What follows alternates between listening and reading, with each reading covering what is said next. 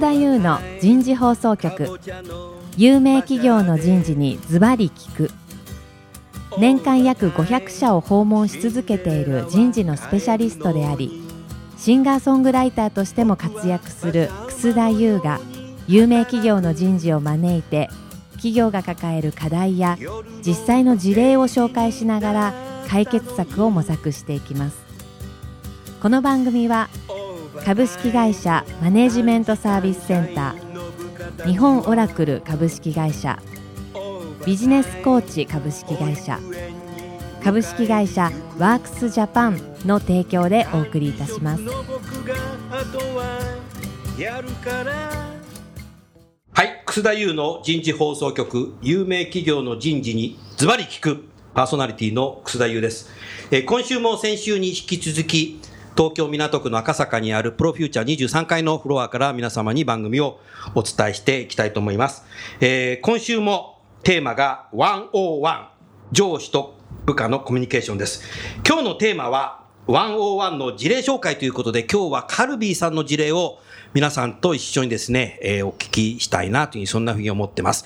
えー早速ですがゲストの方をご紹介いたしましょう。カルビー株式会社人事総務本部人事総務部部長兼人材組織開発部部長の福田仁さんです。福田さん、今日もどうぞよろしくお願いいたします。はい、よろしくお願いします。引き続きまして、ヤフー株式会社コーポレートグループコーポレート PD 本部 PD 企画人材育成リーダーの菱沼幸喜さんです。菱沼さんどうぞよろしくお願いいたします。よろしくお願いします。最後に今回のスポンサーを務めていただいておりますビジネスコーチ株式会社専務取締役橋場剛さんです。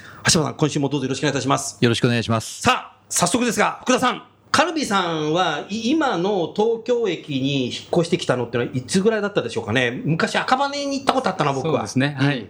えっ、と、2010年に今の丸の内のオフィスに。もう2010年、はいもう7年経った？もうな7年になりますね。なるほどね、はいもう従来の赤羽にいた頃のカルチャーと今のカルビーさんってものすごくトランスフォーメーションしたなっていうのは私自身も感じていますけども、まあ、松本会長のねいろんなところで話してるのを聞いてると随分変わったなって思いますけどもそれは何を目的でこう変わってきたんだろはい。あの、2010年から、はい。先ほどおっしゃっていただいたように、2010年から、えっ、と、松本をトップとした経営体制に変わりまして、うはいもっと自律的な自律的な。個人が活躍する組織を目指して、パブリックカンパニーになろうっていう、そういうメッセージが大きかったですかね。出たんですね、はい。そ。れが社員一人一人が納得したと、そうですね。うん。納得して今に至るということなんでしょうか。うん、なるほど、はい。それをじゃあ人事としていろんなこう制度施策はい。を展開してきたと思いますけど、はい。まず最初に何を手掛けましたか？まずはですね、大きくは成果主義、成果主義ね。成果主義でいこうとうん。いうことが、それまでは職能資格制度だったの？そうです。職能資格資格制度でしたし、うん。それから、それに伴うスキル評価制度なるもの。を、おースキル評価ね、はい、僕が2002年ぐらいですかね、うん。あの導入させてもらって、ああなたがやってたんですかはい、やってました。うん。で、それをもとに、昇給効果に使ったり、昇格効果に使ったりということはやってましたね。うんそれを正式に廃止したのは2012年にはもうノーレーティングにノーレーティングしたんだね変えましたね。成果主義にしてノーレーティングしたんだよ、うん。それはつまり、まあ、成果主義に舵を切るということは、まあ、定性的な評価うん。は必要ないんじゃないかとうん。いう議論にもなりまして。定。性的な評価はいらない、ええいらないということで、その頃はちょっと不安もありましたけども、うん。もうそう決めたら、もう評価いらないなっていうのを自分なりにも納得しましたので、そうなってくるとさ、ちょっと質問したいのが、はマネージャーと部下の対話っていうのがさ、疲弊してっちゃうような気がしたけど、何かそこで人事はそうですね。打ったんですか？あの当社で今あのやってますのが C&A といいましてコミットメントアカウンタビリティといいまして C&A なるほど。えー約束したらうん。やり遂げると、約束したらやり遂げる。そういうまあかっこいいね。テテーマなんですけどそういう呼び名の目標管理をやってるんですね、うん。まあ、それがあの先ほど楠田さんがおっしゃったワンオンワンの、まあ、もうメインのツールというかそれしかないっていうか、うん。あのその運用をもっぱらのレーティングにした後はその MBO でうん。コミュニケーションをやってきてるということですね。はい。まあ、実際そういうふうに人事が決めても現場のマネージャーは部下と対話をするマネージャーもいるけどうん。結構やること忘れちゃうマネージャーもいると思そうですね。その辺はな何か分かるように見える化したんですか？例えば営業だともう営業上から降りてきた数字がそのまま上位下脱で降りていくような場面みたいなものもうん。報告があったりしましたけども、うん。そこはですね、まあ、毎年なんですけれどその C&A をやる時のその注意事項とか、うん。まあ、ガイドラインをある程度文書化してうん。基礎にそのコミットメントをするんですけどもはい。基礎にはその注意書きをよく見て今年もしっかりやってねとうん。いうメッセージは人事では発信するようにしてます。なるほどね。うん。聞くところによると、はい。マネージャーと部下がいつどこでどんな対話をしたかっていうのを、イントラネットでええ。書き込むんだっていうのを、はい。宿役員の方に聞いたことあるんですけど、それはもうちょっと何かこう番組にお聞きの皆さんに少しお話しいただくことは可能ですか？ね。はい。まあ、上司と部下でコミットメントを交わすんですけど、はい。そのコミットメントを交わしたシート、うん書式というのはイントラネットに掲載してオープンにするというオープンにする。それ誰が見れるの？これも従全従業員が見れる形になってます。すごいディスクローズだね。すごいね。それいつからやってるんですか、それ。それも、えっと、コミットメントやり始めて2012年からはその形でやり続けてると思います。まあ、今のところ福田福田さん自身の目標もみんな知ってるもってこと、ちろん、えーあの見ようと思えば見れますし、から結果ももちろん出ますし、うん。結果も公開されますんで、うん。アイスできてねえなとか、そういう見それをディスクローズする、オープンするっていうのは、狙いは何だったんですか？とそこはですね、それもあの2010年の改革の時なんですけども、うん。簡素化、透明化、文献化っていう、まあ、改革の3つのテーマが打ち出されまして、なるほど。そのうちの透明化、透明化。あ、透明化はそうなるね。透明化していこうということで、密室でなんか評価したということじゃなくて、えっときちんと交わしたもので、うんえーデジタルに評価されたものですよっていうことを、まあ、ある意味透明化していこうとうん。いう考え方ですね。結果的に納得性あるそうです、そうです。ようにしたっていうことだね。納得性を高めて、まあ、みんなの目にさらしてうん。見られることによる緊張感みたいなものも狙いとしてはあると思います。素朴な質問していいですか、はい、そういう形でイントラネットで公開するっていうことは、マネージャーのスキルが一定になるんじゃないかなと思って、ばらつきから。つまりきちっと部下と対話をしてなかったりする人はやばいなってなるし、はい、それから他のマネージャーの見見れるし、はい、部下自身も他のマネージャーのは部下とこういうことやってるんだけど、自分はやってくれないなみたいなのがあったりすると。うん。そういうのがこう一定になるんじゃないかなっていう、そういう、だからマネージャーの品質管理の人材育成にもなるんじゃないかなと思ったら、その辺はいかがですか？おっしゃる通りで、そうやってあのみんなでいろんな方の、うん。おまあ、事例を見れる見ることによって、うん、そのレベルがこなれてきたりとか、マネージャーのね。マネージャーのね、レベルがこなれてきたりとか、なんか気づいたりすることも、副次的にはですね、うん。あの、あってもいいと思いますし、うん。それで、レベル上がってきてるのかなという思いはありますね。うん。あとは新任のマネージャーもどういうふうに振る舞っていいかどうかも、他のマネージャーのやり方を見ていけば、そうですね。ね、そそういういい点もあるの決して背中を見るっていうんじゃなくてもね、うん。やり方っていうのが多分分かる。そうですね。早くだからマネージャーとしての役割を担うことができるんじゃないかなというふうにも思いましたね。うん。ありがとうございます。橋場さん、今のね、カルビさんの話聞いてて、どう、なんか感想ありますか？すごいですね。透明化っていうのはそこまで透明化すごいね。ええええそこまでやってらっしゃるんだなと思いました、うん。はい。なんか質問ありますか？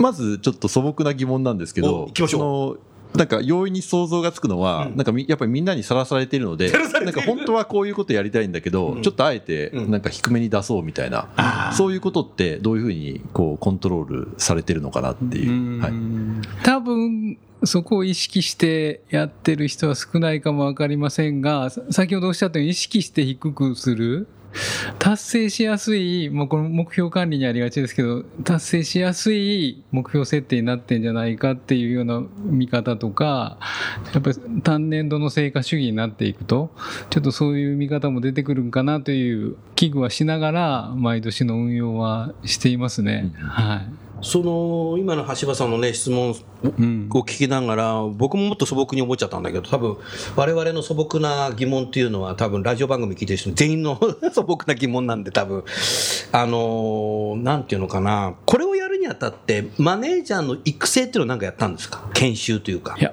特段やってなくてですね。やってないの？はい。通達だけ？そうですね。コーヒーに変えるぞっていうことと書式を提供して、はいそれから MBO 自体はですね、んもう2002年ぐらいから実はまあ当社もやってはいたんですね。目標バランス、ねバランススコアカードを使ったような。BSC でやってたはい、うんやってたようなあの目標管理をやってましたので、それ自体が入ることの違和感はなあなかった。なかったんですけれど、もうそれ一本になっていくっていうこと、それからもう唯一のツールになっていくということで言うと、うん。そのウェイトはすごく高くはなりましたね。うん。まあ、今日のテーマである101なんですけども、実際どのくらいの頻度でマネージャーと部下はこううん。対話をしてそうですか、特にまあ今勤務しているはい。丸の内本社でいうと、はい。今フリーアドレスですので、ああそうなんだよね、フリーアドレスですから C&A に関するそのワンオンワンにのみならず、うん。通常のコミュニケーションもある意味上司から働きかけてうん設定しないとうん。できないわけですね。いつもデスクが同じでうん。顔つき合わせてるわけじゃないんで、そうだね。今日はどこにいるんかなっていうことを探して、うん。お今日ちょっと打ち合わせするかみたいなうん。そういう形にならざるを得ないので、うん。ある意味強制的にうん。ワンオンワンの場っていうのは生まれてるんじゃないかなとあ思います。あ上司が声をかける声かけて。上司が部下に声かけるっていうのは重要だね。ね承認されてるまず初めの一歩だもんね全然1か月声かけてくれないマネージャーって気持ち悪いんだけどね。なんか会社汚くてもいいんじゃないかみたいな思っちゃう。うん。あのフリーアドレスにしてこれも7年間経ちましたカルビさんのさ、フリーアドレス少しやっぱ解説するべきであって、本当に自由なスラレンじゃなくて、なんかガラガラガラガラガラってやるわでしょ。そうですね。あのコンピューターに席を決められちゃうというか、コンピューターに今よる強制福田さんは？僕はあの職種超えてミックスされるゾーンのところで仕事してきましたけど、い。まあ、いついつもそこに行ってますけど。あ、いつもそこの？うん仕事柄あのいろんな人と一緒になって声かけたりどどうしてんの？みたいなことをやるのがまあ日課になってますね。はい、うん。もう普通の社員はどこに座るかはもうそのパソコンでそうですね。決められちゃうわけだよね。毎朝パソコンで決められちゃうんで、このやり方僕はね、すごくね、参考になるんじゃないかなと思うんだけど、フリーアドレスを10年ぐらいやってる会社は、なんかいいついつもいる人が同じみたいな、遅く来る人のたまり場みたいな、早く来る人のたまり場みたいな、嫌いな人とは座らないみたいな、だからね、なんか逆にね、組織が疲弊するんじゃないかなっていう、仲良しクラブ的ななんか座り方になっちゃってる会社もあるんだけど、それできないもんね。ルール決めてないときっと居心地のいい状態になる。居心地のいい人と一緒にいるみたいな、なるん余計じゃないかな。コミュニケーション悪くなるね。そうなんですよなりがちだよね。ねなると思いますね。それをあえて最初からそうなるもんだっていうふうに考えて、うん。まあ、僕がやったんじゃないんですけど、まあ、そういう設計になってたっていうのは、うん。ある意味良かったかもしれませんね。うん。でも一番最初それ始まった時なんか嫌だなってのなかったですか？やっぱり一番大きかったのは上司の反発といいますか。上司の反発当時。ちょっとその辺は聞きたいね。番組的には。従来型のはい。上司が上座に座りその脇を、えーメンバーの机で固めるという島島のスタイル。ね、ん。そうですね、その島のスタイルはもうフリーアドレス導入に伴って一切やめましたから先ほども申し上げた通り、毎日部下と顔を合わせて仕事をするスタイルってなくなったわけですから、うん。こんな話したいなと思っても、まずどこにいるか探したり、今日は在宅かなとか、おらんかったらですね、で考えながら、そういう場を作っていかなきゃいけないっていうことなんで、もう一体どうしたらいいんだよと、うん。まあ、これまでのスタイルできた上司にとっては、どういうマネジメントをしていいのかっていうのはやはりこう不安とかうん。不満がやっぱりありましたね。結構何回かね、あの職場の中をね、見学させていただいたことあるんだけど、会長もさ、フラットに座ってますよね。そうですねい役員室があるわけでもない、会長室があるわけでもなくて、みんなと同じところに座ってますよね。そうですねぐ声かけられますよね。はいあれ、僕、すごいなと思いました。オープンスペースにねかなりオープンですよね、はいここがやっぱすごいなというふうに思いましたね、ありがとうございます。菱沼さん、今のずっと一連のね、話、カルビさんの事例を聞いていて、まあ、ヤフーさんとの違いもあるんだろうけど、な何かこう素朴に質問とかありますか？聞いてみたいこと。そうですね。一番気になったのは、うん。やっぱり組織とかその文化変えていく上でやっぱ反発すごかったんだろうなと思ったんですよね。反発ね。で、はい、あの福田さんすごくうん。柔らかくおっしゃってるんですけど、うん。きっとそこにはねあのもともとカルビでずっと勤めてた人たちのいろんなやり方とかを変えていく上での反発摩擦っていうのが多かったと思うので、なんかそこをねどう乗り越えていったのかとかっていうのはすごく気になりました。なるほどね、ん。はい、新しいオフィスに、まあ、移るのもそうだったんですけどやっぱりそその時に赤羽にいた状態でうん。新しく変わりますっていうのはきっとやりにくかったんだと思いますね。だから働く場所も環境も変えてそれから気持ちもそれに合わせて変えていくみたいなまあある意味ではもう全部リニューアルしていくというか新しいものに変わっていくっていう動きはあ2010年当時にはあったのでだからまあ不安とか違和感も抱えつつですがやってみようという機運はあったと思いますね。でやり始めると、まあ、人間っていうのは慣れてきたりうん。適応したりするもんなんで、うん。まあ、これ結構いけるなみたいな人も出てきたんじゃないかと思うんですよね。うん。うん。で仕事をするオフィスとしては、うん。あの非常に快適ですし効率もいいオフィスですから、うん。そういう面では働く人にとっても、あのいい改革だったんだろうというふうにも思います。はい。まあ今のね、菱沼さんの質問っていうのは、私もそう思ったけど、福田さん、逆にね、これって多分、トップのメッセージ力かなと思ったんですよね、説得力とか、それを納得させるとかって、そこが多分、御社の場合、松本さんがなんか上手なのかなと思いましたけど、松本さんが一番最初に着任された時また今回のことでの、やっぱメッセージ力っていうのは、福田さん自身もは腹に落ちましたか？そうですね。すごくシンプルなメッセージで、シンプルなんだ。はい、シンプルなぐちゃぐちゃぐちゃぐちゃ言う人じゃないんだ。言わずに、それ重要だね。はい、シンプルに、えー繰り返し語りかけるというスタイルですから、なんか思い出せますか？そのシンプルだったっていうの、今。今もですね継続はしてるんですけど今も継続してんの？松本の経営体制に変わってから、うん。あの毎年タウンホールミーティングと称してお、やってんだ。従業員とのダイレクトコミュニケーションの場をうん。全国各地の事業所でやってるんです、ね、人事が設定してんの？いやこれは経営企画 そうなんだ。まあいいや。はい。うん。設定してまして、はい。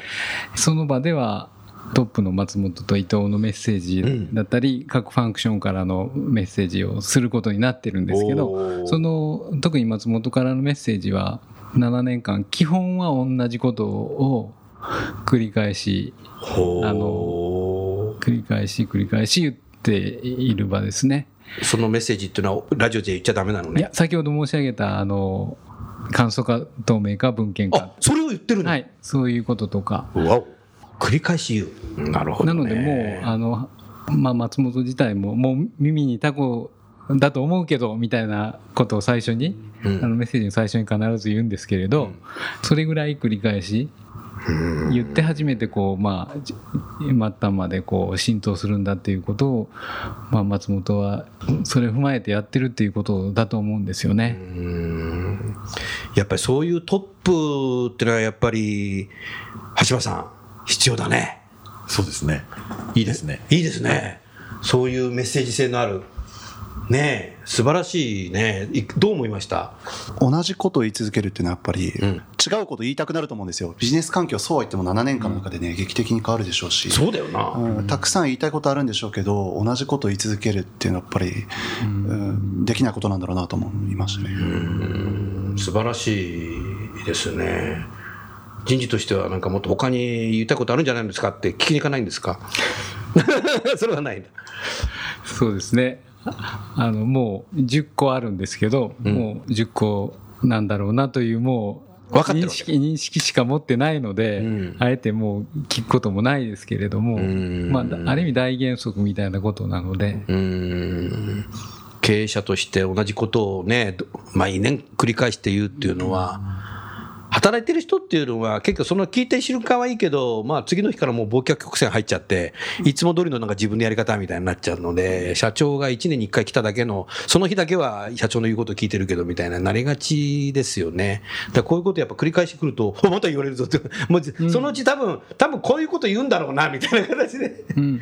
うん。もうみみんなはね、もう分かってはいます分かってるんだけど、できてない自分もあるわけなので、それに対して、もう一回ややるっていうことで、言い続けると、カルチャーがそういうことになるので、これから入ってくる人自体も、多分そういうことを分かって入ってくるとうん。いうこともあるかもしれない、ね。そういうことでしょうね。うんすごいね。今回、あの、福田さん、もうちょっとその101の中でね、なんか、カルビさんとして工夫してることだとか、あーなんかその辺、エピソードとかなんかございますか？あとは課題感。もっとこういうふうにしてったらいいんじゃないかなっていうのが、もしあればお話しいただけますか、あの先ほどのワンオンワンあのコミットメントアカウンタビリティも、まあ、7年間やってるわけなんですけど、まあ、ここに来てあの課題もないわけではなくてはい。やはり単年度の成果主義っていうものが、まあ、先ほどもありましたがちょっとチャレンジャブルな目標を設定するということにこう控えめになったり抑えがちになったりっていうようなことにつながってるんじゃないかという見方もちょっと出てきたり、うんそれから例えば R&D とかの業務でしたら一単年度で終わらない中長期的な。テーマもあるので、はいまあこれはどういうふうに捉えるべきなんかみたいな議論とかもうんやりながらちょっと消化してきたというのもありますね。うん。そういうしながらあのレベルアップさせていったりうん。変えるところは変えていかなきゃいけないのかなとうん。いうふうに思ってます。からまああとは数字とか目標だけで語るだけじゃなくて、はい。やっぱりそれをやるためにじゃあ自分は何を学ばなきゃいけないのかとかなるほど。何をブレイクスルーしなきゃいけないのかみたいな対話がですね、うん上司と部下でこううまく生まれてくるためうにん、人事はどういうふうなサポートをねきちんとしていけるのかなっていうのはちょっと我々の課題でもありますね。ねはいそれはね、福田さんね、マネージャーが部下に対してコーチングが必要なんだよ。うんうんコーチング。ん答えで部下持ってんだよ。それをどう引き出すかっていうことと、ねうんただ教えなきゃいけないとなので、多分ティーチングっていうのも必要だろうし、そそあとはフィードバックする環境をどう作るかっていうことだと思うね。これはもうぜひさ、最後に、あの、4回目に、あの、ビジネスコーチの橋場さんに少しね、詳しくお話をお聞きしたいなと思いますが、橋場さんよろしいですかね？はい。お願いします。はい、そうですよね。うん。あと、橋場さんなり、あの、菱沼さん、少し福田さんに何か、もうちょっとこういうこと聞きたいなっていうのがあれば、ぜひ最後におお願いしたいんですけど、いかがですか？まあ、先ほどのその楠田さんからのご質問に関連してなんですけども、ワンオンワンっていうのを、まあ、どういうふうに組織の中に、まあ、根付かせたりとか、浸透させるかっていうことに関して、何かこう、工夫されていらっしゃることとかがあれば、ちょっと共有していただければなっていうふうに思うんですが。そうですね。先ほどもお話がありましたけど、その場を持った日とか、話をした時間っていうのは記録を書式に書くようにしてまして、まあ、ある意味それが、まあ、証として残るようにするのと、それから、まあ、できるだけ、まあ、デジタルに評価していこうとはしてるんですけど、今のとこその、アナログでやってるんですね。紙ベースでやってるので、きちんとこう、気持ちを入れて、コミットメント交わした時はサインをする、うん。うん。アナログ的にこうサインをするみたいなうん。儀式も入れてまして、あまあ、ちょっとそういう意味ではそこに魂が入るというか、決心が入ったりそれからシェイクハンドが入ったりみたいなような形にはうん。仕立ててまして、なるほど。ただあのアナログなんでその管理に苦労はしてるので、うん。どっかでデジタルに変化させていかなきゃいけないかなという課題を持ってますけど。なるほど。うん。うんまあ、何でもそうだと思うんですけど、こう、いかにマンネリ化させないかっていうか、ええ。それ重要だね。そこは大事なのかな。大事ですよね。ええそういう点で言うと、先ほども申しましたように、その学びの場っていうか、そのコミットメント達成する場、ために、どういう学びが必要かとか、実際にはどういう、まあ、スキルだとか、腕を上げていくかみたいなことにできるだけ言及して、んコミットメントを交わせるように、そういうレベルを上げていきたいなと思ってまして、これが目下のところの課題かなとうんいうところです。うんはい。ありがとうございます。ありがとうございます。最後にいかがですか？そうですね、あのーこう頻度と、あとはその質の話があると思っていて、でこなるほどの質ってとってもブラックボックスになりやすいと思う中で、なんかこう、そこをどう把握して、どう必要なトレーニングなのか、必要な打ち手を打っていくかってところを、あのもし取り組まれていることがあれば、あの知りたいなと思いました。はい、ありがとうございます。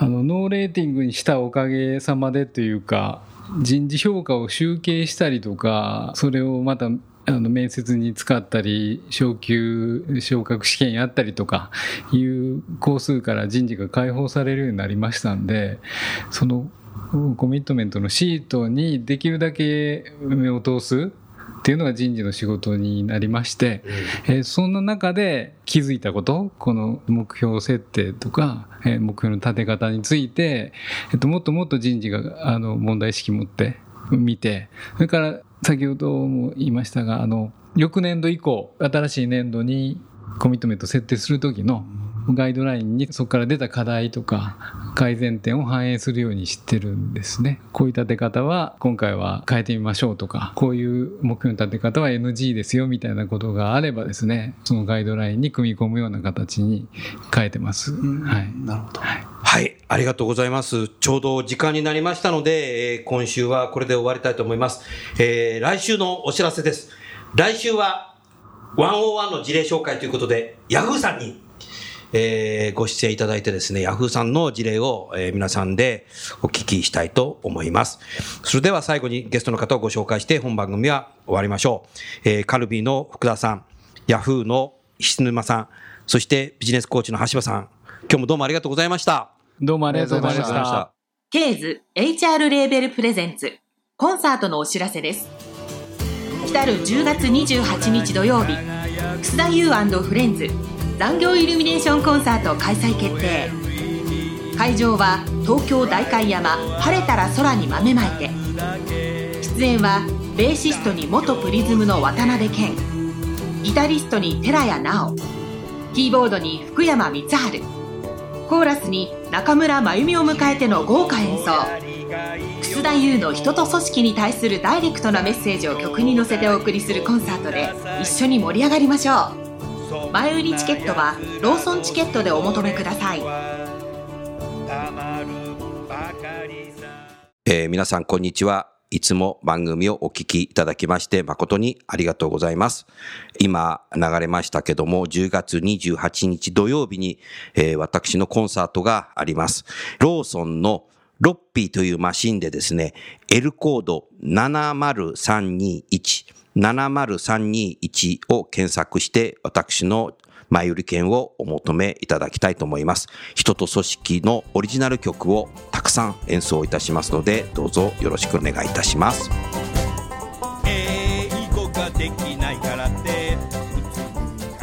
今日のお話はいかがでしたか？楠田優の「輝け飛び出せグローバル人材」とともにエンディングといたしますこの番組は日本最大級の人事ポータルサイト HR プロのウェブサイトからもお聞きいただくことができます。HR プロでは人事領域に役立つさまざまな情報を提供しています。ご興味がある方はウェブサイトをご覧ください。この番組は企業の人材戦略人材育成のプロフェッショナルカンパニー株式会社マネジメントサービスセンター。先進テクノロジーで企業の人事業務を革新する日本オラクル株式会社。人と組織の生産性を高めるビジネスコーチ株式会社。企業の人材採用支援キャリア支援を通じて人と企業の持続的な成長と価値創造に貢献する株式会社ワークスジャパン。の提供でお送りいたしましたそれでは来週もお楽しみに。